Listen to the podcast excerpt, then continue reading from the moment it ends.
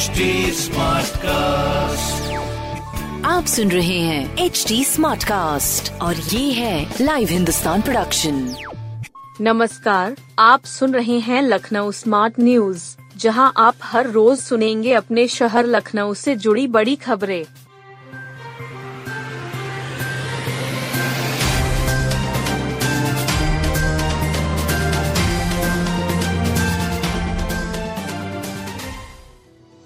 NBRI में इक्कीस जनवरी से गुलाब और ग्लेडियोलस प्रदर्शनी।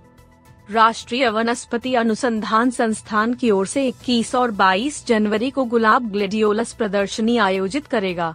प्रदर्शनी संस्थान के सेंट्रल लॉन में सजेगी। इसमें सरकारी, गैर सरकारी संस्थान समेत व्यक्तिगत रूप से भी लोग शामिल होंगे। यहाँ लोग विभिन्न प्रतियोगिता जैसे कट फ्लावर्स, पुष्प सज्जा प्रदर्शन फोटोग्राफी आदि में हिस्सा ले सकते हैं। यह जानकारी वनस्पति उद्यान व पुष्प प्रदर्शनी के संयोजक डॉक्टर एस के तिवारी ने दी। उन्होंने बताया कि 21 जनवरी दोपहर दो से शाम छह बजे तक प्रदर्शनी सजेगी। 22 जनवरी को प्रातः 10 से शाम छह बजे तक जनमानस के लिए खुली रहेगी। जो प्रदर्शनी देखना चाहते हैं, उनको दस रूपए प्रति व्यक्ति शुल्क देना होगा। उन्होंने बताया कि गुजरे 60 साल से ये प्रदर्शनी आयोजित की जा रही है। अयोध्या में बनेगा रामायण विश्वविद्यालय। महर्षि संस्थान अयोध्या में रामायण विश्वविद्यालय बनाएगा। देश के रक्षा मंत्री राजनाथ सिंह की मौजूदगी में संतों ने यह घोषणा की है। Maharishi university of information technology Sitapur road में महर्षि महेश योगी की 106 जयंती के अवसर पर आयोजित संत समागम के दौरान यह घोषणा हुई।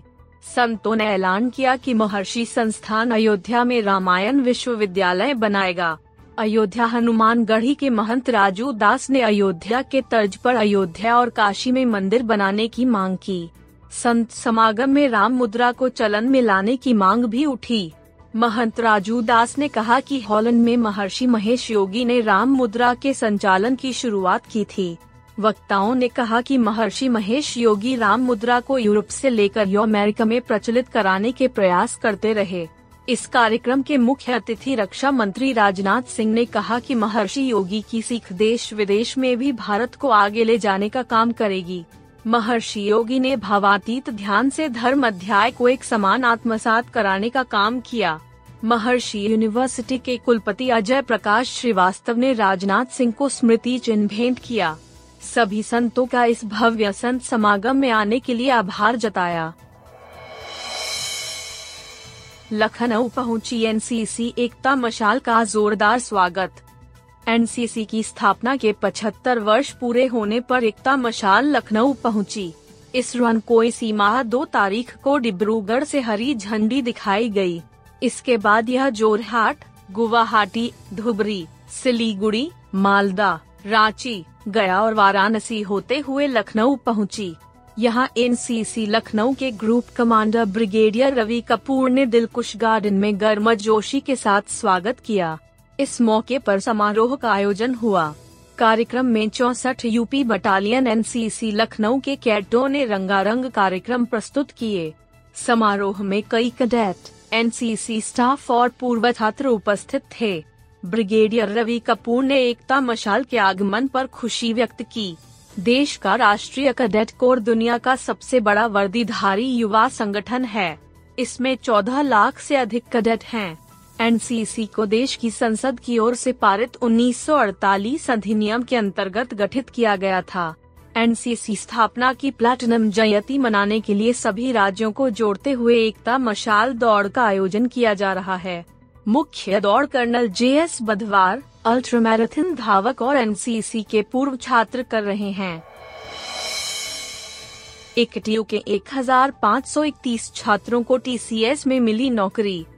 Doctor A P J Abdul Kalam प्राविधिक विश्वविद्यालय के 1531 छात्रों का चयन टीसीएस में हुआ है। कंपनी ने ऑनलाइन माध्यम से इन छात्रों को कई राउंड की चयन प्रक्रिया के बाद चुना। चयनित छात्रों को ऑफ़र लेटर भी जारी कर दिया गया। कुलपति प्रोफेसर प्रदीप कुमार मिश्र के निर्देशन में विश्वविद्यालय के ट्रेनिंग एंड प्लेसमेंट सेल की ओर से टीसीएस ने 2023 बैच के छात्रों के लिए यह कैंपस प्लेसमेंट का आयोजन किया।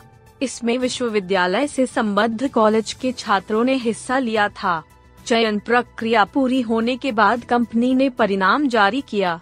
इस कैंपस प्लेसमेंट में 318 छात्रों का चयन टीसीएस डिजिटल में हुआ। छात्रों को सात लाख साठ हज़ार रूपए का सालाना पैकेज मिला है। इसके अलावा एक हज़ार दो सौ तेरह छात्रों का चयन टी सी निंजा में तीन लाख साठ हज़ार रूपए सालाना के पैकेज पर हुआ है। कुलपति प्रोफेसर प्रदीप कुमार मिश्र ने चयनित छात्रों को शुभकामना दी।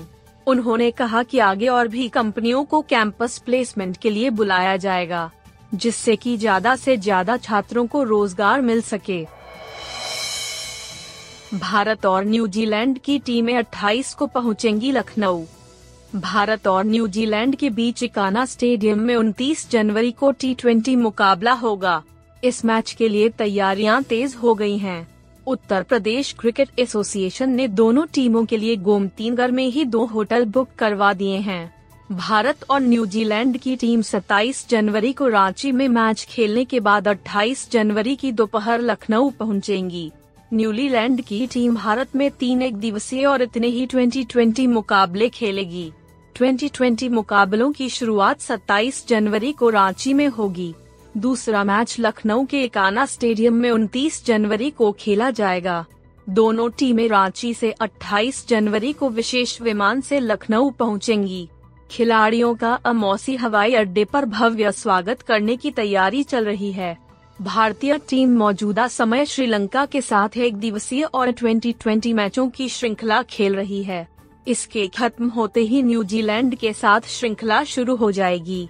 न्यूजीलैंड के साथ तीन एक दिवसीय और एक 2020 मैच खेलने के बाद भारतीय टीम लखनऊ पहुंचेगी।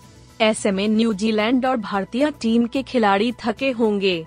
दोनों टीमों के प्रबंधन ने फैसला किया है कि 28 जनवरी को लखनऊ पहुँचने के बाद खिलाड़ी सीधे होटल में जाएँगे। वहाँ विश्राम करेंगे।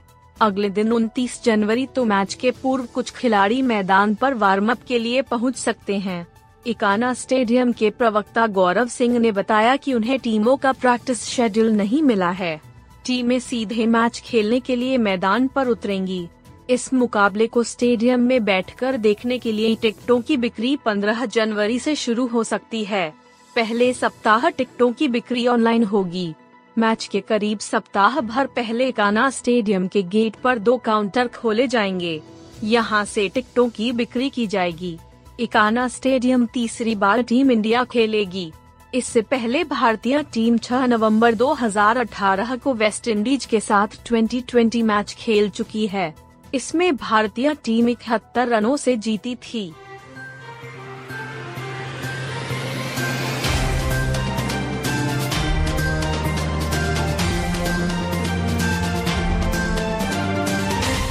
आप सुन रहे थे लखनऊ स्मार्ट न्यूज़ जो की लाइव हिंदुस्तान की प्रस्तुति है। इस पॉडकास्ट पर अपडेटेड रहने के लिए आप हमें फेसबुक इंस्टाग्राम ट्विटर और यूट्यूब पर फॉलो कर सकते हैं। हमारा हैंडल है at the rate H T ऐसे और पॉडकास्ट सुनने के लिए log on to W W W dot H T smart cast dot com आप सुन रहे हैं एच डी स्मार्ट कास्ट और ये था live Hindustan production H smart cast